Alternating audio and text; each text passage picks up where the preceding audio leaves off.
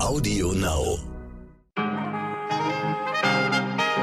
Meine sehr verehrten und lieben Zuhörerinnen, ich wünsche Ihnen einen ganz wundervollen guten Morgen, guten Mittag, guten Abend, gute Nacht, was immer Sie möchten an diesem Freitag, den 8. April. Ich bin Michel Abdullahi und hier ist für Sie heute wichtig mit unserer Langversion. Und Sie wissen, bei der Langversion, da sind Sie besonders richtig. Cannabis ist die beliebteste illegale Droge in Deutschland. Das heißt, das Verbot hat überhaupt nichts bewirkt, sagt meine heutige Interviewpartnerin Kerstin Herrnkind. Kerstin ist Reporterin beim Stern und hat in diesem Jahr ein Buch über die Drogengeschichte ihres verstorbenen Bruders veröffentlicht. Trotz oder gerade wegen ihrer Erfahrung ist sie für eine Legalisierung von Cannabis. Seitdem ich nun länger in Kalifornien war, meine Damen und Herren, und gesehen habe, wie normal und cool der Konsum von Cannabis ist, hat sich meine Position dazu zu meiner eigenen Überraschung etwas verändert. Es wartet heute also eine Art Streitgespräch zwischen mir und Kerstin auf Sie später in unserer Folge. Außerdem möchte ich Sie einstimmen auf den deutschen Podcastpreis. Dort können Sie gerne für uns abstimmen. Alle Infos gibt es auch später noch im Verlauf dieser Ausgabe.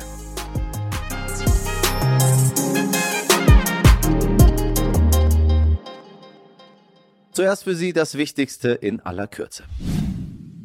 Krachend gescheitert ist gestern der Antrag zur Impfpflicht im Bundestag. Keiner der eingebrachten Vorschläge bekam bei der Abstimmung eine Mehrheit. Viele sprechen jetzt von einem Versagen des Kanzlers Olaf Scholz und seines Gesundheitsministers. Man muss es nicht so drastisch formulieren, finde ich, aber zumindest wird diese Abstimmung noch in Erinnerung bleiben. Die Regierung hat es nicht geschafft, eine Mehrheit zu organisieren. So, das muss man schon mal einmal äh, ganz deutlich sagen. Somit wird es in Deutschland keine Impfpflicht geben. Jetzt bleibt nur noch die Frage, was wir für eine undiktatorische Diktatur sind, in der die Impfpflicht einfach so demokratisch nicht zustande kommen kann. Grüße gehen raus an die Anti-Corona-Maßnahmen demonstrierenden SpaziergängerInnen. Nach den Gräueltaten in Butscha und weiteren Regionen in der Ukraine zog die UN-Vollversammlung gestern erste Konsequenzen und suspendierte Russland aus dem Menschenrechtsrat der Vereinten Nationen. Einen neuen Job bekam gestern der Ex-SPD-Chef und ehemalige Bundeswirtschaftsminister Sigmar Gabriel. Er wurde zum neuen Aufsichtsratschef der Stahltochter von ThyssenKrupp gewählt.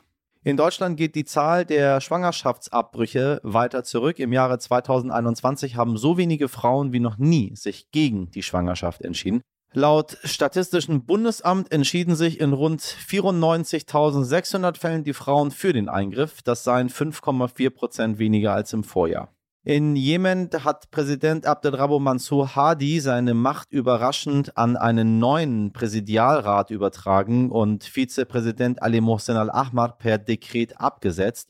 Präsident Hadi galt KritikerInnen zufolge nur noch als eine Symbolfigur und Handlanger Saudi-Arabiens. Jetzt soll der neue Rat das Land übergangsweise führen und mit den Houthi-Rebellen auch über eine endgültige und umfassende Lösung des jahrelangen Bürgerkriegs verhandeln.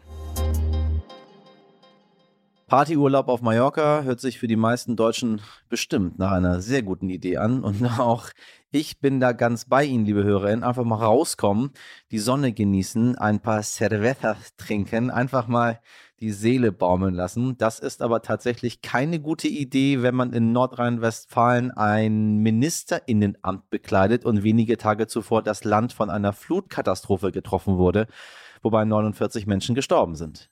Noch schlechter ist die Idee, es dann im Untersuchungsausschuss nicht zu erwähnen, wenn man eh schon in der Kritik steht. Das muss jetzt auch die nordrhein-westfälische Umweltministerin Ursula Hein-Esser am eigenen Leib erfahren. Hein-Esser feierte mit weiteren Regierungsmitgliedern den Geburtstag ihres Mannes auf der spanischen Insel knapp eine Woche nach der Jahrhundertflut. Zwar unterbrach die Ministerin ihren Urlaub kurz, setzte ihn dann aber einen Tag später weiter fort. Hein Esser besitzt auf der Insel einen zweiten Wohnsitz. Von diesem soll sie aus nach eigenen Angaben die Amtsgeschäfte nach der Flut auch geführt haben. Zuerst lehnte die 56-jährige CDU-Politikerin einen Rücktritt noch ab.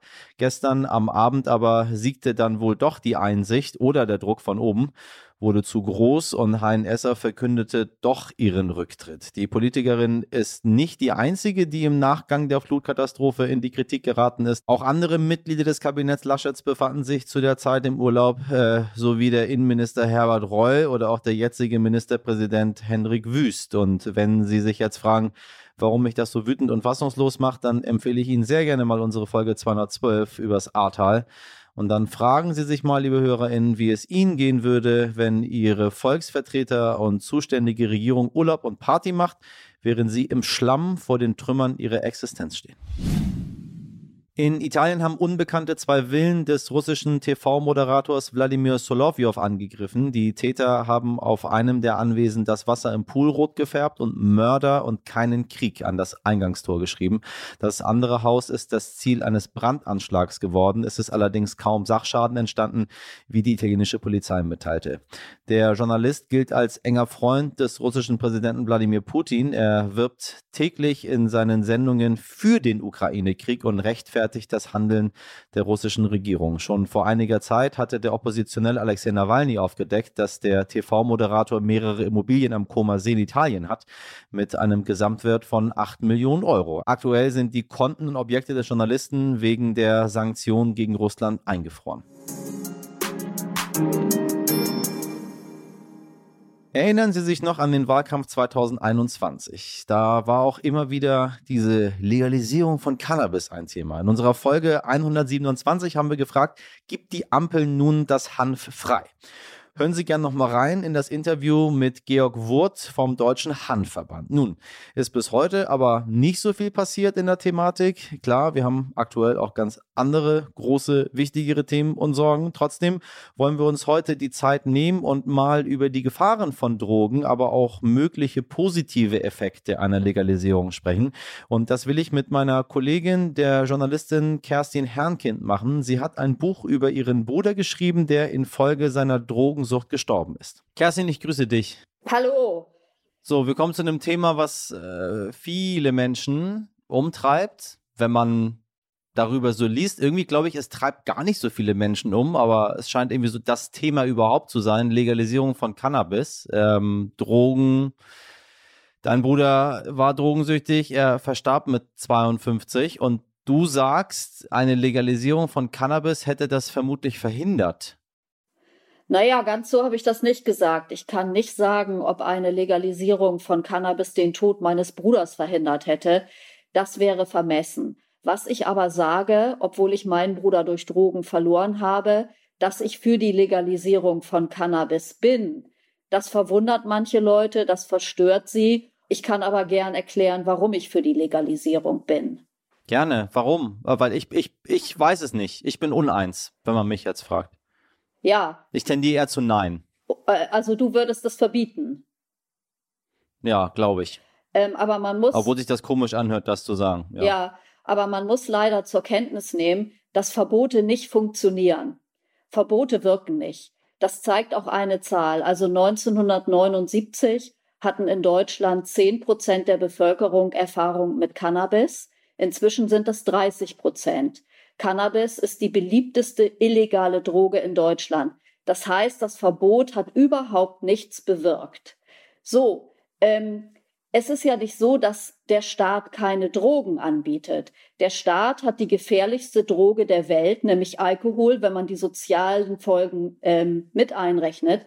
Die hat er im Angebot. Und er hat auch Tabak im Angebot. So, warum er sich gegen Cannabis sperrt, ist eigentlich überhaupt nicht zu begründen logisch, weil Cannabis ist nicht gefährlicher als Alkohol. Dieses Verbot hat nun zur Folge, die Leute halten sich nicht dran. Die Menschen wollen sich berauschen. Das ist in einer Hochleistungsgesellschaft so und das ist auch zu verstehen. Das heißt jetzt aber für die Leute, die eine Droge nehmen wollen, die Vaterstaat nicht im Angebot hat, dass äh, der Staat sie auf die Straße schickt zu dubiosen Dealern, wo sie Cannabis bekommen mit einem gemeingefährlich hohen THC-Gehalt. Das Zeug ist gestreckt mit Sand, mit Glas angeblich auch mit Heroin. Und dieses Zeugs nehmen sie denn, das ist gesundheitsgefährlich. Und das finde ich unverantwortlich. Hinzu kommt, wenn ich Cannabis legalisiere, vielleicht bricht der Schwarzmarkt nicht ganz ein, aber ganz erheblich. Und der nächste Punkt, es gibt Schätzungen darüber, was man einsparen würde im Polizeiapparat. Und die gehen bis hoch zu zwei Milliarden Euro. Weil Tatsache ist, wenn du, Michelle, jetzt erwischt wirst mit Cannabis, dann wird ein förmliches Ermittlungsverfahren eingeleitet. Die Polizisten nehmen deine Personalien auf, der Staatsanwalt kriegt das auf den Schreibtisch und dann macht er Folgendes, weil du natürlich nur ein paar Gramm hast für den Eigenbedarf. Der stellt das ein. Und das heißt, es ist eine de facto Legalisierung. In der Zwischenzeit hast du aber unter Umständen schon schlechtes Zeugs geraucht. Und was der Staat auch machen könnte, er würde einfach den THC-Gehalt, der ja gemeingefährlich hoch ist, den könnte er kontrollieren, indem er einfach reineres Zeugs anbietet. Und ich verstehe die ganzen Jugendpsychiater, die jetzt sagen, das Zeugs ist gefährlich, gerade für Jugendliche. Da bin ich bei denen. Da bin ja. ich absolut bei denen. Aber momentan konsumieren auch die Jugendlichen dieses absolute Dreckszeugs. Und ich finde, schon von da an äh, muss man hingehen und sagen, wenn wir es legalisieren, kriegen die auch hoffentlich besseres Zeugs. Wobei es ist ja geplant, nur die Abnahme für Erwachsene und auch nur über vier Jahre. Das heißt, das ist ein Versuch. Und man muss einfach zur Kenntnis nehmen, dass die Drogenpolitik der letzten Jahrzehnte krachend gescheitert ist. Die Zahl der Drogentoten nimmt zu, die Zahl der Cannabiskonsumenten nimmt zu. Ich glaube, die Einfuhr von Kokain ist auf dem Höchststand. Das heißt, wir sind gescheitert. Und was mich so aufregt ist, der Staat macht hier eine Drogenpolitik mit dem scharfen Schwert des Strafrechtes. Das heißt, wenn du Drogen nimmst, bestrafe ich dich. Warum? Das ist ein opferloses Delikt. Du opferst höchstens dich selber. Und das ist nicht zu verstehen. Und es gibt einfach Beispiele, die zeigen, dass es anders geht und besser geht. Und das ist das Beispiel Portugal. In Portugal hat man angefangen vor 20 Jahren zu sagen, wir tolerieren gewisse Mengen. Also wenn du, ich glaube, 25 Gramm Marihuana hast, 10 Ecstasy-Pillen und ein Gramm Heroin, dann ist das sowas wie eine Ordnungswidrigkeit. Und wenn sie dich erwischen, zahlst du eine Strafe, aber auch nur, wenn sie dich innerhalb von drei Monaten nochmal erwischen. Wenn die einfach merken, der Michel wird hier am laufenden Band mit Heroin erwischt, dann gibt es eine Vermeidungskommission, die versucht dir zu helfen. Und ich finde, das ist der Weg. Ich verstehe überhaupt nicht, warum man Drogenkonsumenten kriminalisiert. Das hat nicht funktioniert, das wird nicht funktionieren und, und diese Drogenpolitik ist auch gescheitert.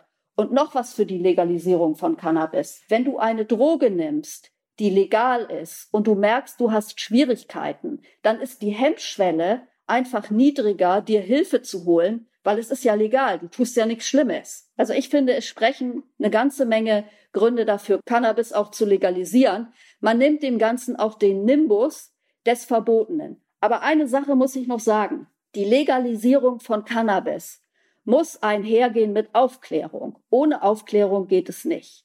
Und dass Aufklärung wirkt, das zeigt Tabak. In den letzten zehn Jahren haben sich die, hat sich die Zahl der Raucher in Deutschland halbiert. Und ich weiß das auch selber. Ich bin Jahrgang 65. Als ich jung war, war das cool zu rauchen.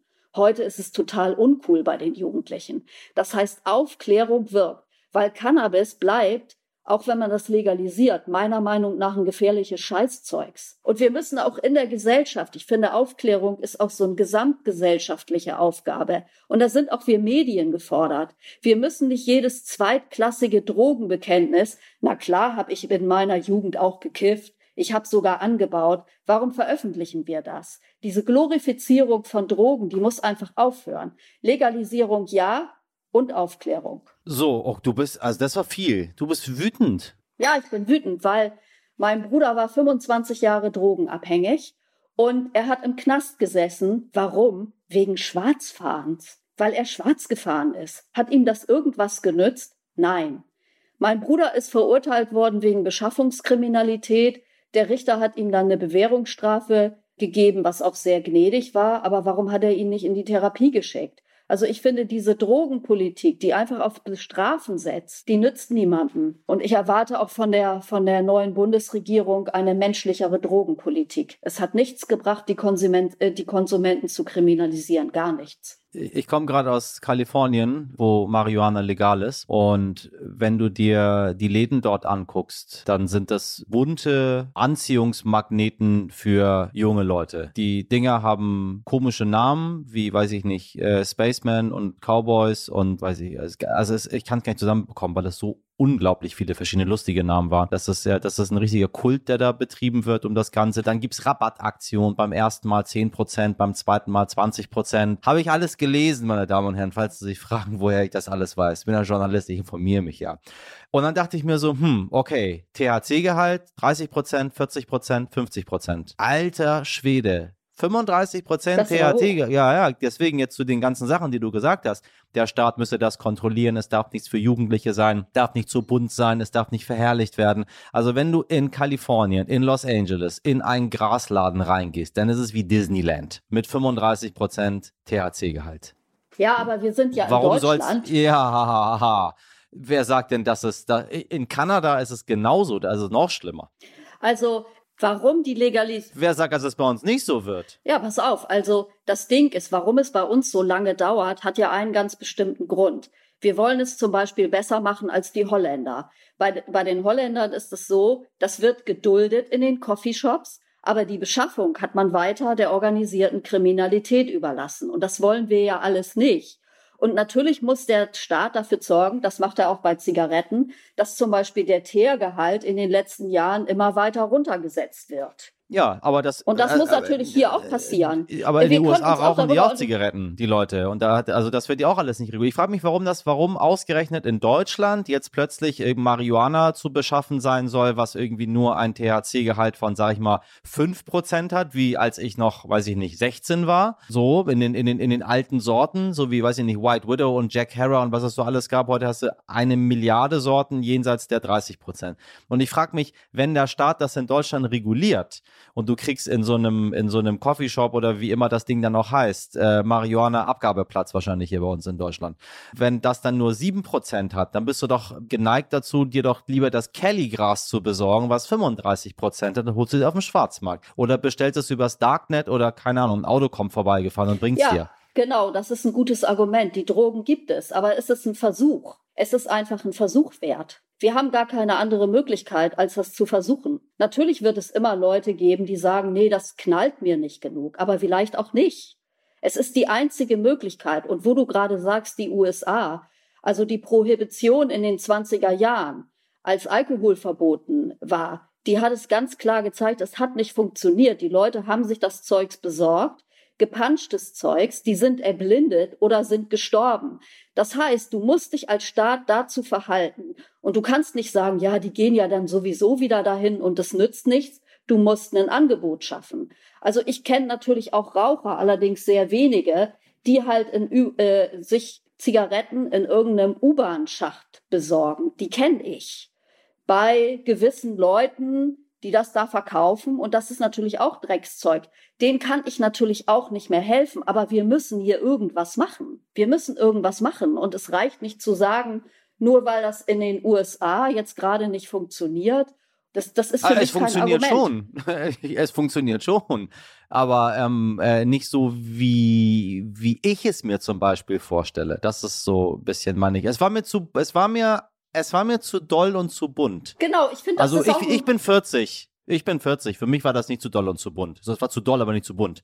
Aber für, ich glaube, wenn, wenn ich 16 gewesen wäre oder 18, boah, also das war schon okay. cool. Okay, das ist natürlich, das ist natürlich so ein weiteres Ding. Muss das bunt sein? Muss das cool sein? Ähm, ich bin zum Beispiel sofort für ein Werbeverbot von Alkohol, für ein Werbeverbot von Tabak. Und es muss natürlich auch ein Werbeverbot geben für Cannabis. Punkt. Aber das ist einfach, die Studien sind auch nicht einheitlich. Überall, wo Cannabis legalisiert worden ist, mal gehen die Zahlen der Benutzer angeblich hoch, mal tun sie das nicht. Ähm, aber die beste Drogenpolitik hat nach wie vor und die wenigsten Drogentoten haben die Portugiesen. Und die strengste Drogenpolitik hat Schweden und hat gleichzeitig die meisten Drogentoten. Meine Damen und Herren, da draußen Kerstin hat ein Buch geschrieben mit dem Titel Den Drachen jagen. Irgendwoher kommt dieses gesamte gebündelte Wissen jetzt hier zwischen, zwischen Journalismus und äh, Familienschicksal. Du machst was und zwar gehen die Erlöse aus deinem Buch äh, nicht an dich oder deine Familie. Habe ich das richtig verstanden? Ja, also äh, mein Honorar spende ich an Fixpunkt. Das ist äh, ein Drogenhilfeverein in Berlin. Die kümmern sich um Drogenabhängige der Straße und äh, ich möchte, dass die das Geld haben. Ich habe ja vorhin gesagt, ja, ich bin für die Legalisierung von Cannabis. Gleichzeitig brauchen wir Aufklärung und mein Buch ist mein Teil zur Aufklärung. Was glaubst du, wird die neue Bundesregierung jetzt machen? Cannabis war ja ein Thema, was bei allen Parteien, insbesondere bei den äh, jungen Organisationen der Parteien ganz weit vorne war. Ich habe ein bisschen das Gefühl gehabt, es war Effekthascherei, weil also so ein großes Interesse darauf äh, habe ich jetzt nicht vernommen, dass die Menschen irgendwie sagen, so Gott, oh Gott, unbedingt muss jetzt Marihuana legalisiert werden. Ähm, ich frage mich nur, was die jetzt machen werden. Was ist deine Prognose? Also meine Prognose ist, dass Cannabis legalisiert wird. Derzeit hat die Bundesregierung zu tun mit dem Ukraine-Krieg, aber ich bin sehr zuversichtlich, dass sie das machen werden. Klammer auf, das ist ja auch so das Verheuchelte.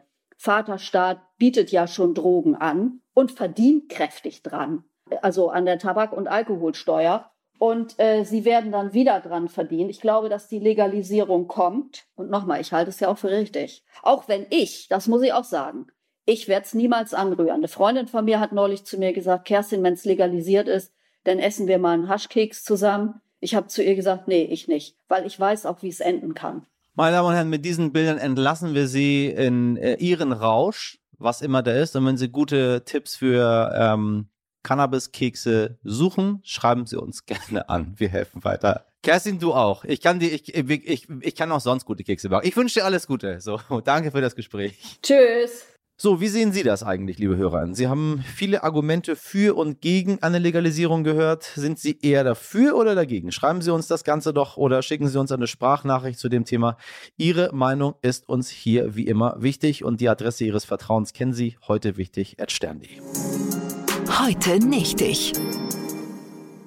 Der ehemalige deutsche Fußballspieler und Weltmeister von 1954, Sepp Herberger, sagte einmal, Sie wissen's, was sagt er? Was hat er gesagt? Ja, da brauchen Sie jetzt. Hat er gesagt, hier äh, Madrid oder Mailand, äh, Hauptsache äh, irgendwo in Kasachstan? Nee, was hat er gesagt? Der Ball ist rund und das Spiel dauert 90 Minuten. Dieses Zitat steht sinnbildlich für den Fußball. Jetzt kam es die Woche über aber zu berichten, nachdem der FIFA-Präsident Gianni Infantino eine Verlängerung der Spieldauer von 90 auf 100 Minuten erwägen würde. Grund dafür sind Untersuchungen, welche ergeben hätten, dass der Ball gar keine 90 Minuten rollt. Dies hat das International Center for Sports Studies herausgefunden. Die kamen nämlich zum Ergebnis, dass der Ball in der Champions League gerade einmal 60,2 Prozent der Spielzeit rollt. Bei uns in der Bundesliga sogar nur 58,5 Prozent der Zeit. Und das findet FIFA-Präsident Infantino ganz schön blöd, denn die TV-Sender würden ja für 90 Minuten und nicht für 50 Minuten tatsächliche Spielzeit zahlen. Die Idee traf aber vor allem bei den Fans nicht auf große Begeisterung, wie eigentlich bei allem, was der FIFA-Boss vorschlägt, weswegen der Weltverband heute klarstellen musste, dass es weder für die WM in Katar noch bei sonstigen Wettbewerben eine Veränderung der Spielzeit geben wird.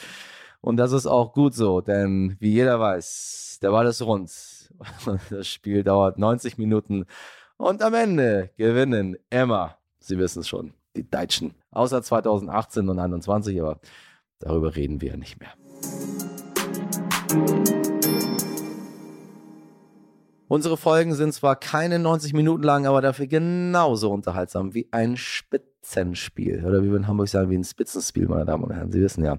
Wenn Sie aber trotzdem Lust auf eine Verlängerung haben, dann hören Sie doch gerne übers Wochenende noch ein paar unserer alten Folgen nach. Und wenn Sie uns helfen möchten, den Pokal nach Hause zu holen, dann voten Sie doch gerne für uns beim Podcastpreis. Den Link dazu finden Sie in der Folgenbeschreibung. Schauen wir mal, äh, wie treu Sie sind. Keine Angst, Sie müssen sich nirgends anmelden. Es geht ganz einfach und wir würden uns riesig freuen. Genauso würden wir uns auch freuen, wenn Sie keine Anstoßzeit von heute wichtig mehr verpassen wollen. Dafür abonnieren Sie uns gerne und wie immer teilen, bewerten und so weiter und so weiter. Und falls wir irgendwas vergessen haben oder Sie sich was wünschen, heute wichtig at stern.de ist die Adresse Ihres Vertrauens. Meine Mannschaftsaufstellung in der Redaktion bestand heute wieder aus Sabrina Andorfer, Mirjam Bittner, Dimitri Blinski, Etienne Cebula und Frederik Löbnitz. Produziert wurde diese Folge von Alex Alex Zebisch für Sie. Wenn Sie mögen, hören wir uns morgen ab 5 Uhr wieder. Ich wünsche Ihnen ein ganz wundervolles Wochenende. Machen Sie was draus. Ihr Michel Sonnenschein, hoffentlich fürs Wochenende. Abdullahi.